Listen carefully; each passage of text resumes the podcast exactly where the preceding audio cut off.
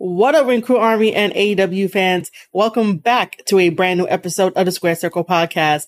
I am your host, Marie Shadows, and on this episode, I will be going over AEW All Out.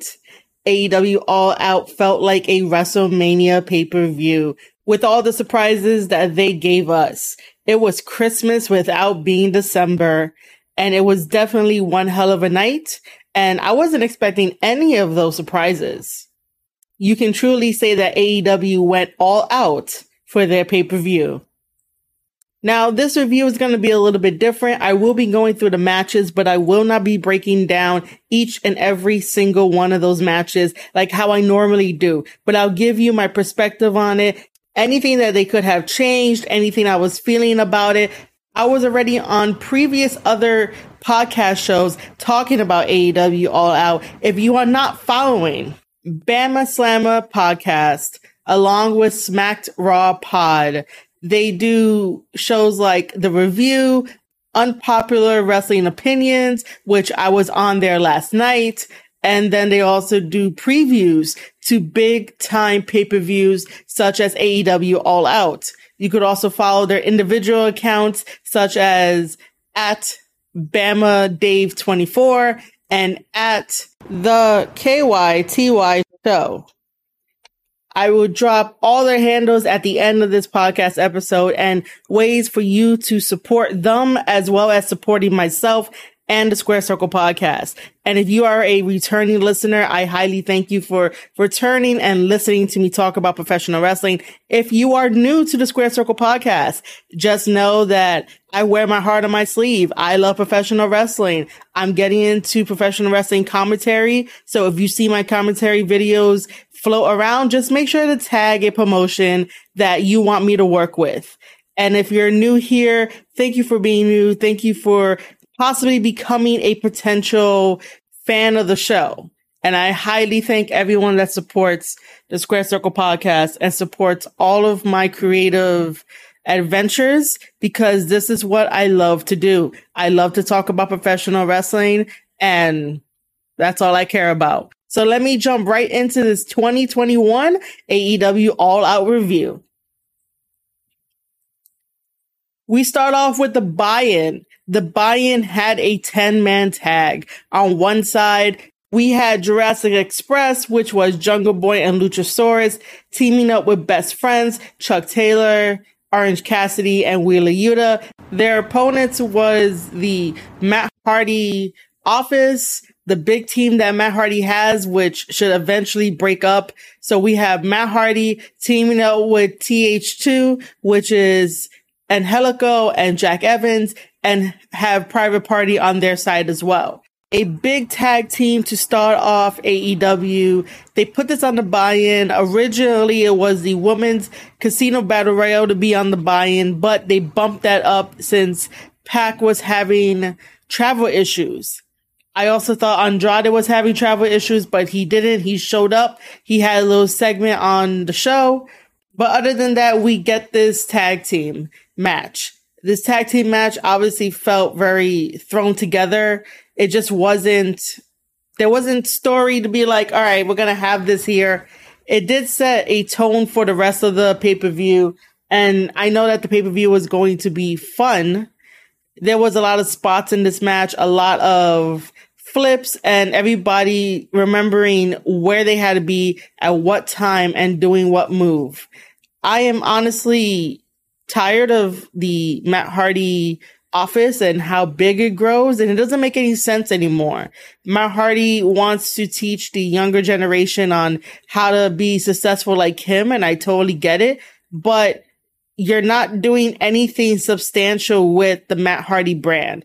I would like it if Matt Hardy comes back to broken Matt Hardy and we get more serious storylines where it makes sense where you want to be invested in a story.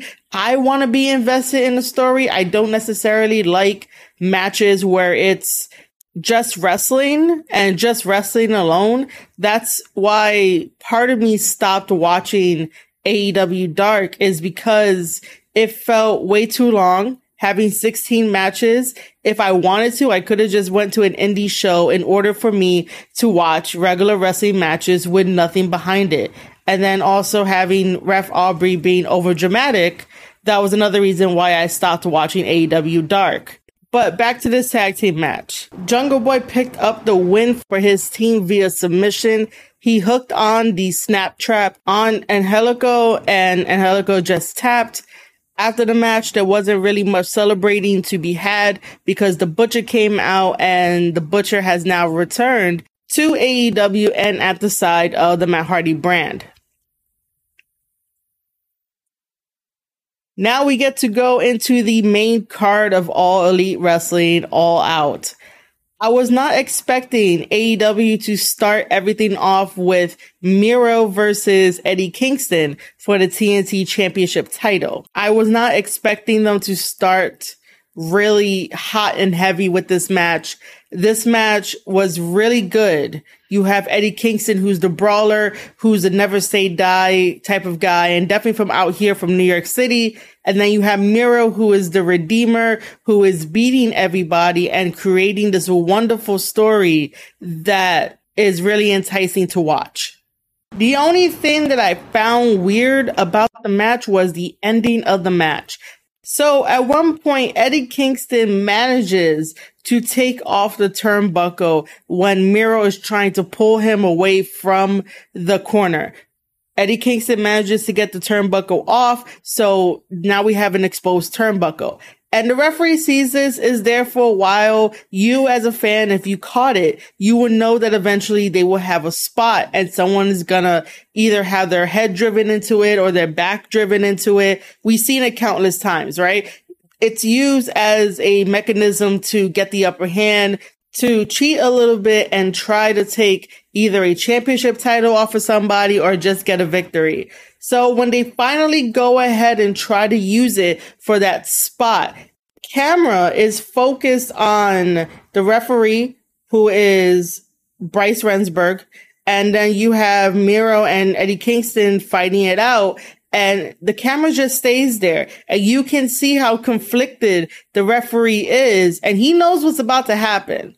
We all know what's about to happen. Eddie Kingston tries to push Miro into the exposed turnbuckle and the referee gets into the way. Miro then goes over to the side and Eddie Kingston and the referee has a couple words and the match continues to go on and eventually Eddie Kingston loses and does not pick up the victory against Miro. Miro retains his championship title based off of that little interaction and then continuing to beat down Eddie Kingston and then eventually pick up the victory and still is champion. I don't understand why they did that spot where the referee jumps in to just stop everything because, you know, the referee could have got hurt. He could have took a ref bump and then Miro and Eddie could have beat each other up a little bit longer, maybe added some chair, some violence in it. And then maybe another referee would have had to come down to count a three or maybe Bryce could have just woken up and count the three himself.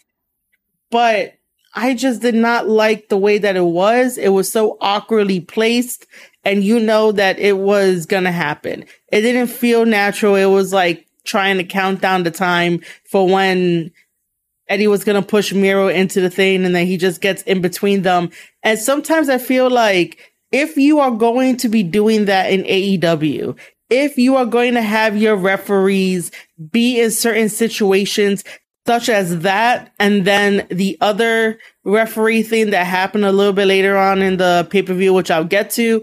Please have certain referees get into certain storylines because then if they don't have a consistency of doing this when they are not refereeing their best friends matches, it's going to look weird. It's going to look awkward. And I'm definitely to find the flaw. The AEW fan base are not to find the flaw for it, but I will find it and I'll point it out. I just felt that that was an awkward segment for Remsburg to do that with Eddie Kingston because now Eddie Kingston can create a case against that referee to be like, Hey, you've been screwing me ever since the beginning. And I thought we're supposed to be friends. So yeah, I just didn't like the ending part. Congratulations to Miro for retaining the TNT championship title. After the opening match, we get Jon Moxley versus Satoshi Kojima. Satoshi Kojima is a legend of New Japan Pro Wrestling. He is the master of the lariat and also the head honcho for the Bread Club. And he is definitely my pick for whenever he enters an AEW ring, maybe an impact ring. I'm always going to go with the New Japan guys. New Japan right now are really creating amazing storylines and they're putting on amazing matches, even through COVID and how COVID is really crippling Japan over there, but they're making it work. And then now that we have New Japan over here in the States, and they're going on their own tour here, representing New Japan Strong and all the rest of the regular New Japan guys. It's going to be amazing. It's going to be amazing, guys. So Jon Moxley comes down through the crowd wearing a GCW hoodie. Now, if you don't know by now, Jon Moxley is the new GCW champion. He took it off Matt Cardona in GCW's War Game show that happened the night before AEW All Out. So Jon Moxley is the new GCW champion. I really wanted Matt Cardona to have a little bit longer of a reign of being GCW champion. Then again, let me remind you guys, I am not a GCW fan. I do not cover GCW. I know nothing about them. I don't know the history, but I do know Matt Cardona and I did like the fact that he was the champion because that gave it a little bit more flexibility. He could be really outrageous and ridiculous with his set of rules of how he wants to change GCW until some badass comes along and takes it from him. Did I want Moxie to take it from him? No. Does Moxie need the championship title? No. But fans online are always like, we want Nick Gage versus Jon Moxley. And I guess this is how you do it. You make Jon Moxley champion. You have Nick Gage chase Jon Moxley. And you would have thought that Nick Gage would have went after Matt Cardona for that championship title right away when Matt took it off of Nick Gage. But back to this Jon Moxley versus Kojima match. It was surprisingly good. I really enjoyed it. I was really rooting for Kojima to get a victory over Jon Moxley. But unfortunately, that did not happen. Even though they were having a good back and forth battle and Jon Moxley felt those amazing lariats that everyone talks about and everyone puts over. Even Tama himself putting over Kojima's lariat, but unfortunately, Jon Moxley picks up the victory. And then the unthinkable happens. Jon Moxley is in the ring, and then we hear the theme song to Minoru Suzuki, another New Japan Pro Wrestling legend. He is also known as Murder Grandpa. And guys, if you do not know who Suzuki is, please go Google him and then also pay attention to the Square Circle podcast as I will be reviewing his matches and talking about him. But Murder Grandpa comes out and the fans were electric. They knew who he was and they sang along to his theme song. When it hit down to that Kaze ni Nare, it felt fantastic and it felt like Suzuki was definitely a big deal, especially in Jon Moxley's eyes. You could definitely tell that he wanted this. He wouldn't mind fighting Suzuki, but he's going to be in one hell of a fight with Suzuki. And guess what, guys? That match is going to be free on AEW Dynamite. Today, September 8th, 2021, we get a free match of this caliber, Jon Moxley versus Minoru Suzuki on AEW Dynamite on free TV, not even a pay per view. So you guys better tune in. And at the time of this recording, it is Wednesday. It is AEW Dynamite. And this is a late review. I get it. I know. Let's continue the hype Cause right after this, I really thought it was a bad placement, but I was proven wrong. So after this hype, we get the women's championship title match, which was Britt Baker versus Kris Statlander. And I enjoyed this match. I know these women can hold their own and they held their own right after that big surprise of Suzuki coming out. That was the only thing I was nervous about was the fact that Suzuki is a big name. He's there with Jon Moxley and we have the women to try to follow that up. Not saying that, you know, the women can't follow it up right after something like that, but when AEW is known to not really boost the women's division on how we would like it, this is where I get a little nervous and want to make sure that the women have a good showing so that way people on Twitter don't shit on them. Then again, we have Britt Baker and Kris Statlander who are really good in the ring and they really gave us a good show. They really gave us a good match back and forth. Kris Statlander looked very smooth in the ring despite having coming back from injury. Britt Baker gave us a surprise Panama Sunrise, which is just a Canadian destroyer to Kris Statlander. That was a little Easter egg for later on in this review. However, Britt Baker locking in the lockjaw managed to have her pick up the victory and retain that AEW Women's Championship title. The next match on the AEW All Out card was the cage match that had the Lucha Brothers versus the Young Bucks for their AEW World Tag Team Championship titles. And oh boy, did I change my tune about the Young Bucks. I've said before on the previous podcast episodes that they have that go home heat. They really do. And sometimes they don't see it. Other people don't see it. They make fun of the fans that keep saying it they have the go home heat because they're doing everything in a ridiculous manner that's like times 10.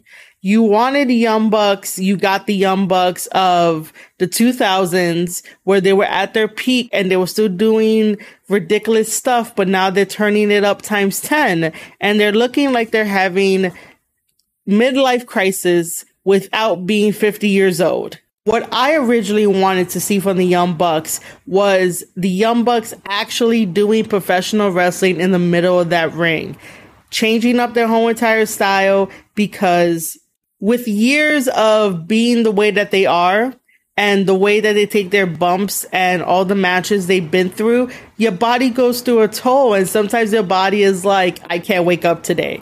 We're not going to go for a run today. I'm not going to do that my bones are going to crack every time that I walk. Wrestlers put their bodies through so much that eventually their own body is like, no.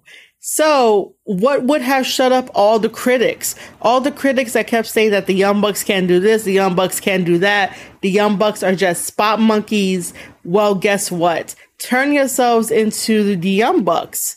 But fucking wrestle in the middle of the ring. You know, show me move for move. Make sure that the opponent that you have can think on their feet and try to get out of whatever hold you have them in. Just don't do any rest holds that are very visible and they're longer than necessary and you're just poking fun at us. But I will have to say that this match definitely changed my mood because they brought me into the story and that's what the Young Bucks are good at. The Young Bucks are good at telling you a story, getting you emotionally connected. However, you really do have to sit there and slosh through all the shit that they give you before you can find the gems and appreciate the Young Bucks. The way you appreciate the Young Bucks is by sitting there and letting them do their stupid shit. And then you'll find the golden nugget and then you'll be like, well, this emotionally connected with me. This emotionally is a memorable moment of the Young Bucks' career, depending on what they're doing. And that's exactly how I see the Young Bucks. And that's exactly how they market themselves. And that's exactly what they do day in and day out. I do not know if I will ever go back a couple years from now. Like go back in time to revisit this whole stupid elite storyline and actually sit there and look at it and try to convince myself and convince others that this was a really good storyline in hindsight. I don't really think I'm going to do that, but you never know. But if you ever wanted to know why the Young Bucks are really adored, is because they do know how to tell stories. They do know how to bring you in. It's just that you gotta sift through all that fucking shit they give you rather than them just being like, Hey, this is why we're good. Anyway, no disrespect taken away from the Lucha Brothers. They always perform at their highest level as a tag team. They are so well connected with each other to make sure that every single move that they do is really, really great. Every single save that happens, you feel it because it's one brother helping out another brother so that way they don't lose the match. So there goes your inner conflict there. The conflict of the Lucha Bros has one shot get this done and get those tag team titles off of the Young Bucks. They threw it back to PWG days by having the sneaker with the thumbtacks. That's a throwback to Candice LeRae of Matt Jackson kicking her in the face and having her wear a crimson mask. And they did this with Penta, Penta was all bloodied up. His mask was completely torn and Fenix's mask was torn, but both of them had the ambition and the perseverance to not stop, to not allow the Young Bucks to continue their reign as AEW World Tag Team Champions. The Lucha Brothers did a very wonderful job in this match. They also did a second rope Canadian Destroyer onto Matt Jackson and then Matt Jackson pops right back up in order for them to do their next spot, which was just slapping each other around in a circle. And this is where sometimes critics are right when they assess a Young Bucks and Lucha Brothers match. Now, granted, their styles mesh very well together, so you really can't get on them or fault them 99% of the time because of their styles. And it's cool if that style does not resonate with you. And I totally get it too, because sometimes I'm like, yo, I want a little more psychology. You could have stayed down a little bit more while maybe Nick was going to do something to Penta or Fenix was going to come in and, you know, team with Penta and then take on Nick for a little while while Matt Jackson was recovering in the middle of the ring while he's recovering from a Canadian destroyer from the second rope if they would have allowed a couple more seconds, maybe like three minutes tops, for him to recover in the middle of the ring, then start moving, then you go to your next move. Don't just do move, move, move, move, move, move, and then maybe breathe and then another move. Like, no, I need some psychology behind these moves that happen in the ring because a second rope Canadian Destroyer is no joke. It's not the same way of just taking a chop or taking some small move from the second rope and you're able to get back up. Tell me that these moves hurt. Let me know that these moves are killing you. Scream if you have to. Like, let me believe that you're getting hurt. Let me believe that Penta really does want to end this. And by ending this, he's going to have to put himself through more pain and put you through greater pain in order to achieve the end goal, which is grabbing the tag team titles.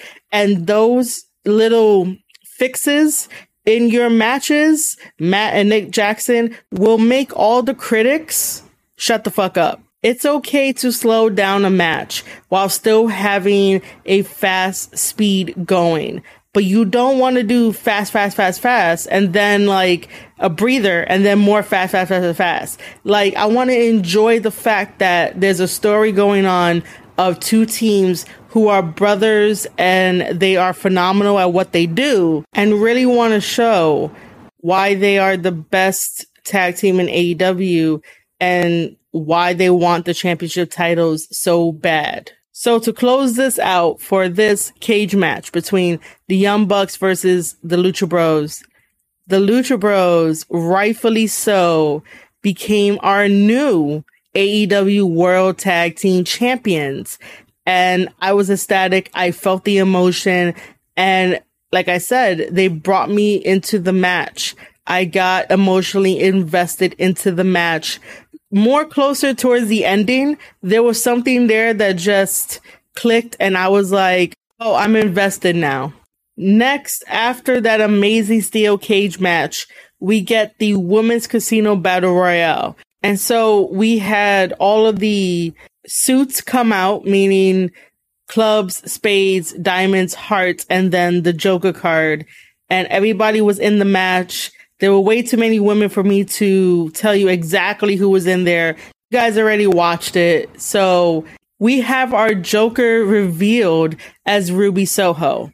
Her destination was Chicago all along, and it was definitely that women's battle royale.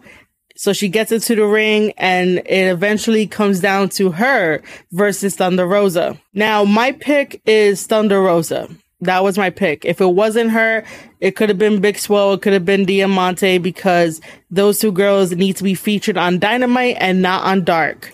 However, it was down to Thunder Rosa and Ruby Soho.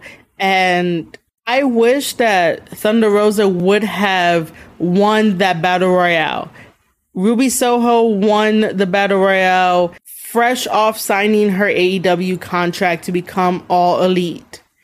And you know, I have nothing against Ruby Soho. I enjoyed her work in WWE. She's really passionate. She's really talented, but she just stepped through those doors. And Thunder Rosa has been working her fucking ass off even made her own women's promotion while still working for AEW. And then finally on her birthday was given her AEW contract to become all elite. And this was her time. And all of a sudden, Ruby Soho that just left WWE and is on this runaway away from them to come to a safe haven gets the opportunity to face Britt Baker for her AEW Women's Championship title. Like, how does that work? If you really look at it on the surface level, that's like some WWE booking. And that's some really quick, cheap pop booking. I get it. Ruby Soho is definitely a fan favorite. Again, I am a fan of her. But you cannot deny the fact that Thunder Rosa helped carry AEW through the pandemic when fans were being let in slowly. She carried the women's division on her back along with Britt Baker and also Big Swole. Like, what story are you going to create now that Ruby Soho won the Battle Royale and there has been no established foundation between Britt Baker and Ruby Soho for there to make sense for why she would have won. Thunder Rosa already laid down her groundwork to challenge Britt Baker for that women's championship title because of the matches that they had in AEW, because of the mini feud that they had in AEW. So there's already a backstory there. What is the backstory behind Ruby Soho winning and then challenging Britt Baker for her championship title? I know we're gonna probably gonna get our answer on AEW Dynamite, but that did not make sense for that to happen. I don't want to take away the fact that she won. Congratulations that she won the Casino Battle Royale to get that opportunity. But that's just pushing all the other women that work hard and been there for a while kind of towards the back. It would have been fine if Thunder Rosa won the Casino Battle Royale and Ruby Soho came up second because then now you can ease her in to a story that will make sense when we get to a triple threat match because Ruby Soho should be like, Hey, Thunder Rosa, that was a fluke. I know I should have won. I've been in multiple battle royales before and I know I could beat you. So therefore, let me challenge you to a one on one match and bam, we have a one-on-one match. Thunder Rosa is going to pick up the victory over Ruby Soho if that happens because Thunder Rosa just has that experience. Like I would want a story where Ruby Soho is chasing after this dream of becoming a champion and being valued where in her previous employment, she really wasn't valued. But I will want this story of a chase between her and Thunder Rosa to build up a foundation and then also get involved with Britt Baker and Britt coming out to just attack both of them because she doesn't want to deal with both of them. And then there you go. That is how you end up creating a story where it's simple and then you can make it more complicated as it goes along. But you have a foundation built for Ruby Soho to ease her into the AEW product, to ease her into that championship title match eventually that she'll get. Don't just give it to her right off the back because what's going to happen, AEW fans? You tell me. What's going to happen when Ruby Soho does not take that belt off of Britt Baker when we come to the end? Is anyone going to be upset at it? Is anyone going to give any excuses? Like, I would love to know. I would want to know your comments. Make sure to leave them down at youtube.com forward slash square circle podcast. Or if you're listening to this on Anchor, Anchor has a voice message feature where you could definitely leave me your thoughts there. Or if you want to take it to Twitter at Marie underscore shadows, you should be following me. So make sure you leave a reply there as well. That was my only story issue problem with Ruby Soho winning. I have nothing against Ruby Soho at all. I want to see her blossom. I know that she has a lot of amazing ideas bursting at the seams. But then again, when someone works hard, why are they pushed to the side? And then someone new and squeaky who has that WWE moniker on them gets the opportunity.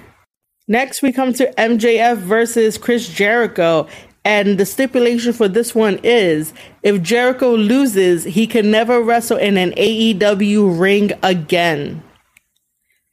First of all, I am over this story. It has been going on way too long. I totally get it.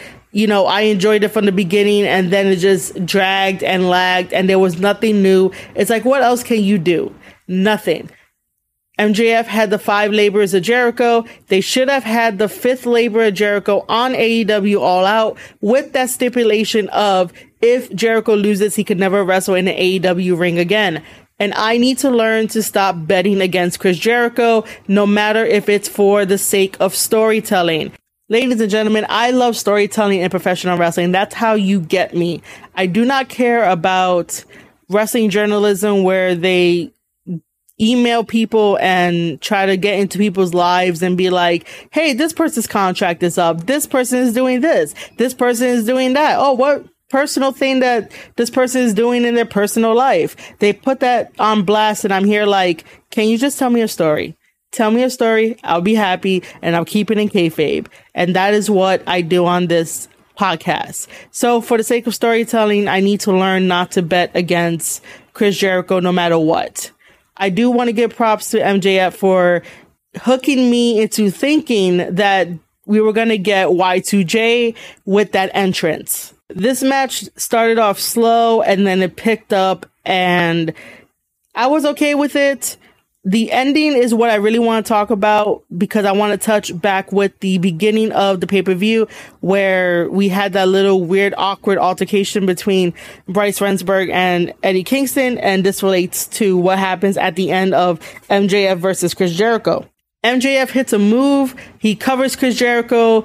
Aubrey counts one, two, three. However, as she's starting to bring her hand down on the third count, Chris Jericho puts his foot on the rope. He doesn't see it, so she calls the match as normal as MJF winning and having the bell rung to signify that the match is over. And MJF has his arm around Aubrey and not allowing her to see that Jericho's foot is on the rope. And then the senior official comes down the ramp and tells Aubrey that Jericho's foot has been on the rope and we're going to restart this match. And instead of Ref Aubrey going over to Justin Roberts to say that we're going to restart the match. The senior referee does this and the match gets restarted and then Jericho does what he does and he has MJF in the Lion Tamer and MJF taps out and then Jericho wins and he's still able to wrestle in the AEW ring.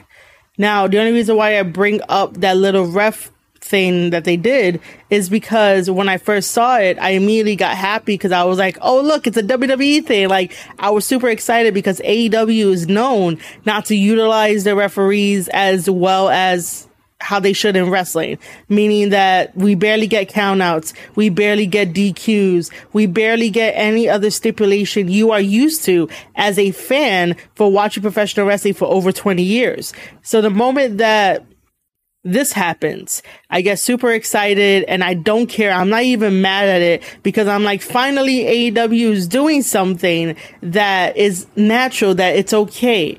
But obviously, we could always turn that into a storyline where maybe MJF paid off ref Aubrey. But then again, if she had to ask her husband if she could send feet pictures to a random person that was willing to pay her for those feet pictures, and her husband said no, and she listened to him. Apparently, the person was going to pay her maybe like 600 it might be an exaggeration. I don't remember the comment that she gave. But if she listened to her husband and her husband said no, then I think that if they wanted to do a storyline where he gets paid off by MJF for a match, she wouldn't do it. After this match was the Darby Allin versus CM Punk match. I am no longer a fan of CM Punk. I will continue to say that he is a one hit wonder because people on Twitter think that his career started with the pipe bomb in WWE. No, he has a very long history with PWG, with Ring of Honor, with TNA, then WWE, and then AEW. Oh, and UFC if you want to count that shit.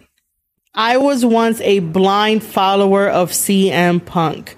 Everything that he did, I put him on a high pedestal. He could do no wrong. He was the voiceless of my voice growing up as a teenager.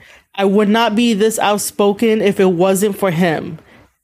Wouldn't be as confident to speak out if it wasn't for CM Punk what made me really not want to be a fan of CM Punk anymore was how everything went down after WWE and him almost tanking his best friend's podcast and everything that went with it.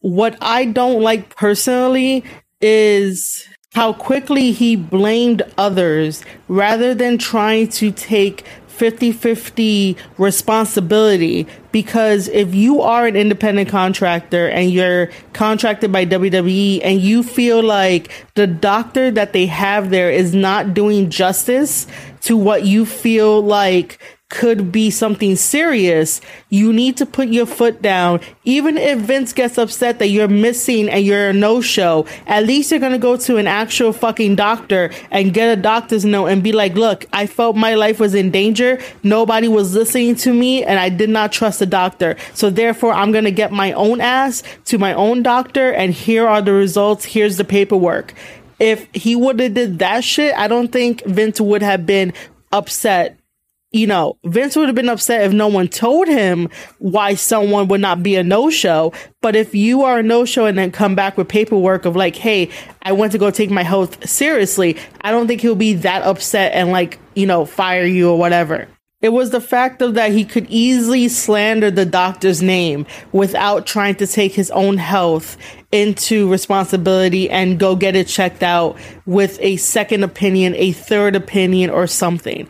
I get it. He was WWE champion, but if you feel like your life is in danger, stop whatever the fuck you're doing and go get that shit checked out. Like you shouldn't have to say that, oh, if I would have stayed there, I would have died. Of course you would have died if you would have stayed there. But at the same time, were you trying to make things right for yourself and maybe that would have opened up Vince's eyes to be like, all right, these guys need a little more time off rather than trying to fill a schedule to go at 100 miles per hour, you know? And then there's also the fact of telling stories of how bigger wrestlers hurt the smaller wrestlers in the ring. And I know it happens. I'm not defending that. And I know that it happens. But sometimes you do have to be the bigger person and like teach them how to hit differently. Don't use all your strength. Don't use all your power and everything that comes with it. And if it still persists, then you're definitely going to have to tell management. Even if WWE management gets upset with you by continuing to go to them and be like, Hey, this is an unsafe worker. Hey, did you see how this guy dropped me on my back or whatever? And now I have a bruise. As long as you're able to prove that people are unsafe and you don't feel right and you just go to management and you're the champion, like eventually they'll start listening to you. But then again, every single story is a two way street. It's all communication and Punk was never good at communication. Punk was always good at telling you off. Punk was always good at speaking his mind and he's very talented at speaking his mind, but he also feels like he is untouchable when it comes to speaking his mind. He feels like he doesn't get in trouble. And I believe that this whole downward spiral of how his last days at WWE ended to the courts and everything, that was a fucking wake up call that you can't live untouchable and that us as fans can no longer live vicariously through his words and think that we're hot shit.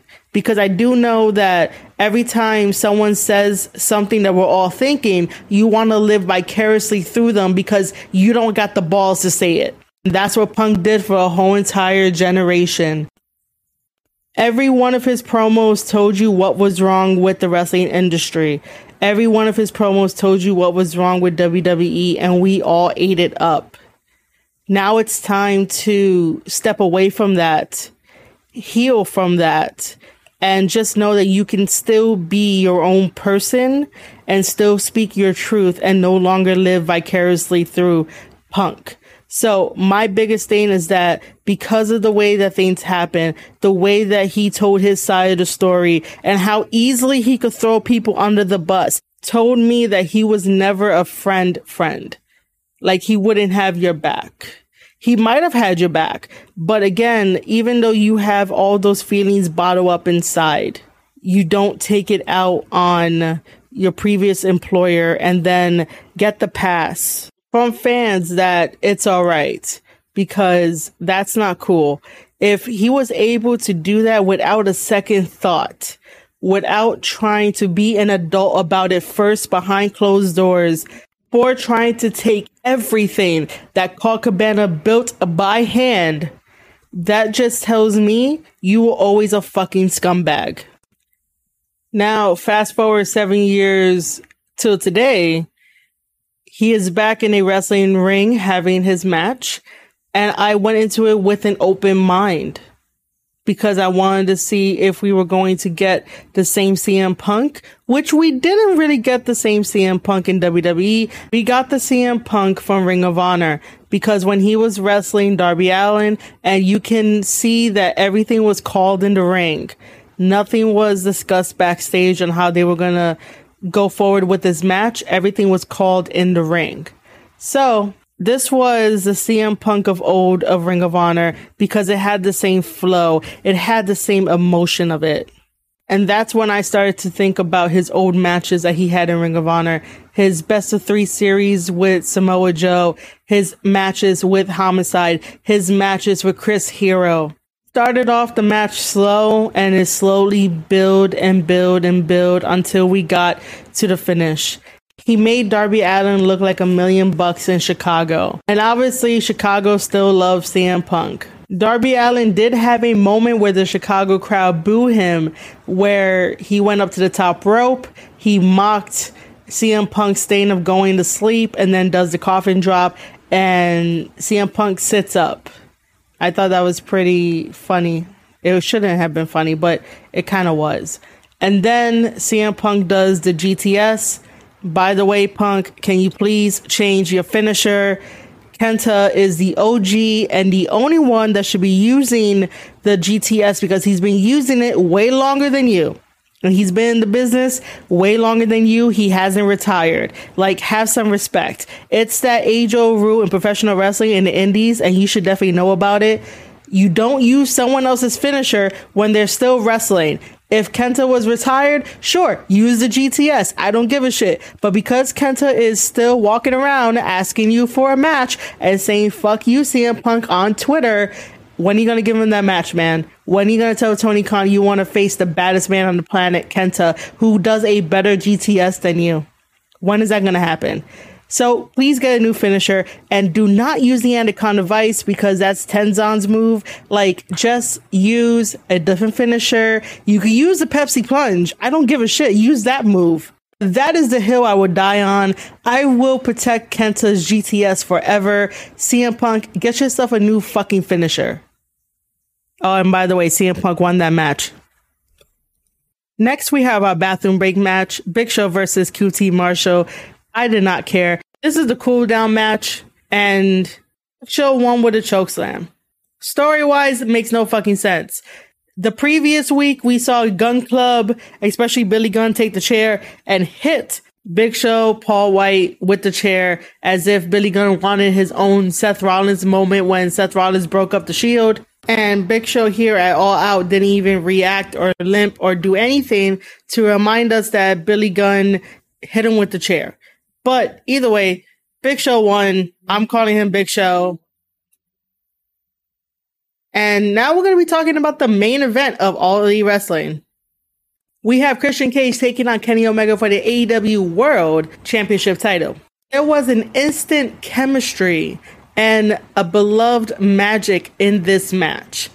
Christian Cage made Kenny Omega work. Kenny Omega does have amazing matches. Kenny Omega can adapt to anyone's style. That is what makes him dangerous, and that is why he keeps getting number one on all of these awards that we have in professional wrestling, is because he is very well adapted in professional wrestling. And yes, he can tell stories, ladies and gentlemen. He can tell amazing stories inside the ring.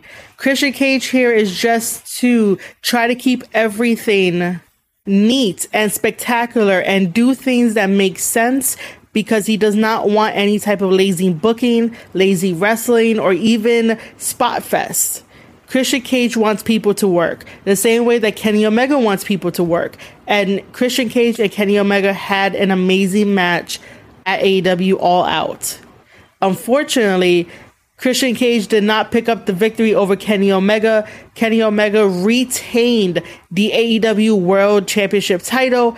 And I skipped the one thing I wanted to mention, but you guys already know Kenny it retains the title and Christian Cage is still the Impact World Champion as well. He takes on Ace Austin come September 18th at Victory Road.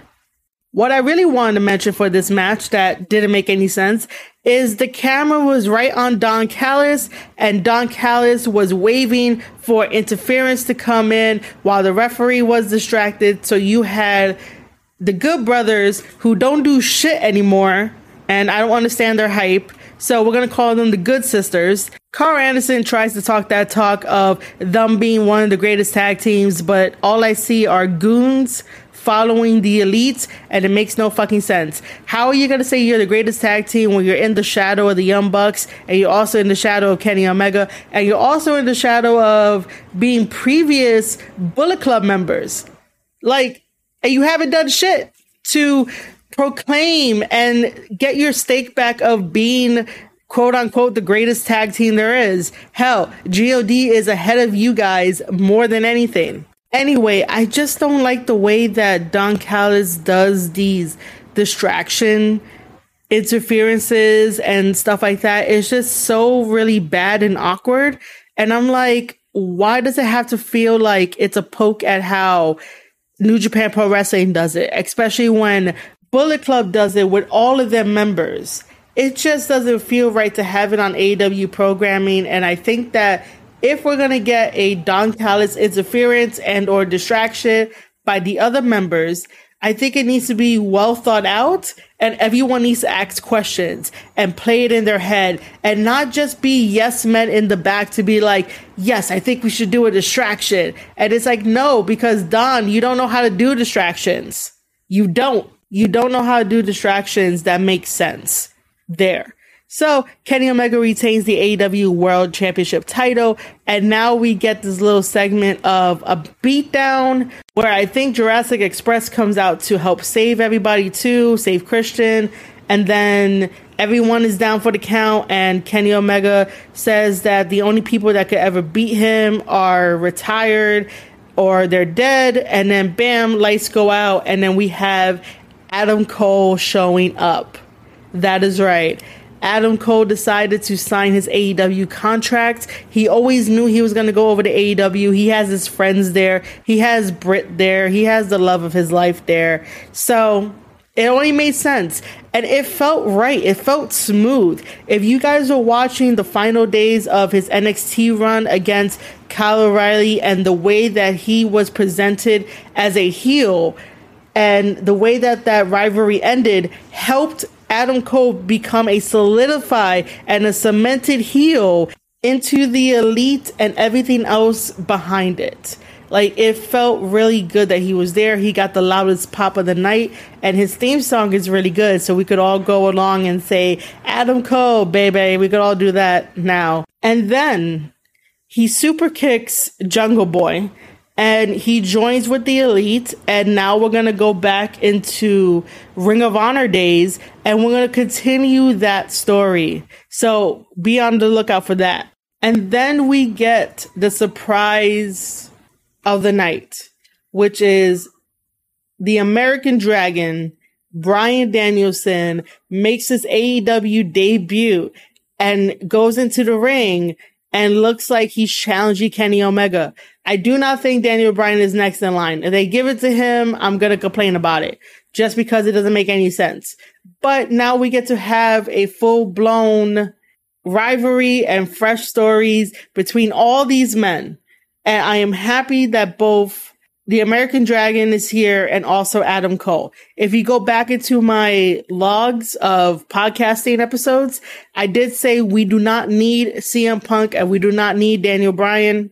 I'm still going to stand on my ground that we don't need CM Punk at the moment, but I will change my tune and say that we didn't need Daniel Bryan, but we needed the American Dragon Bryan Danielson because that's the Bryan Danielson that I want. I never wanted the Daniel Bryan of WWE and the Yes movement because again, that just makes me think that he's a one hit wonder because that's what people just normally remember the Yes movement and that got him over. The American Dragon has such a long historic career. And yes, I watched his whole entire career. So I know what I'm talking about. So I am happy that the American Dragon, Bryan Danielson, is in AEW and made his AEW debut. Now for the fresh storylines and him kicking people in their head, I want to see all of that. I want to see how all of this unfolds. But it needs to be consistent storytelling and it needs to make sense because if it doesn't make sense, I'm just going to try to make it make sense in future podcast episodes that I hope you guys enjoy and I hope you guys come back and listen to. All right, ladies and gentlemen, that has been my whole entire analysis of the really good pay per view. It felt like WrestleMania. It really did of AEW All Out 2021. I hope that the future episodes of AEW get better and the pay per views get better and just more exciting stories and surprises.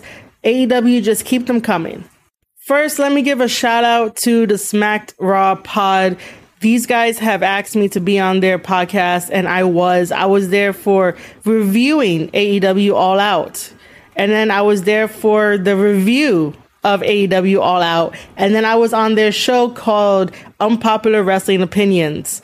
And I love working with these guys. I love working with Kyle. I love working with Bama and they're really great sweethearts. You guys should take a listen to it and go show them some love. You can find their YouTube with my clips on there, especially when I talk about CM Punk. You guys can get a more in depth analysis as to why I really don't like him and I'm not going to become a fan of him again you can head over to youtube.com forward slash smacked raw and make sure to become a subscriber to them and turn on that bell notification to know when they go live. And I might be a returning guest sometime in the near future to talk about professional wrestling.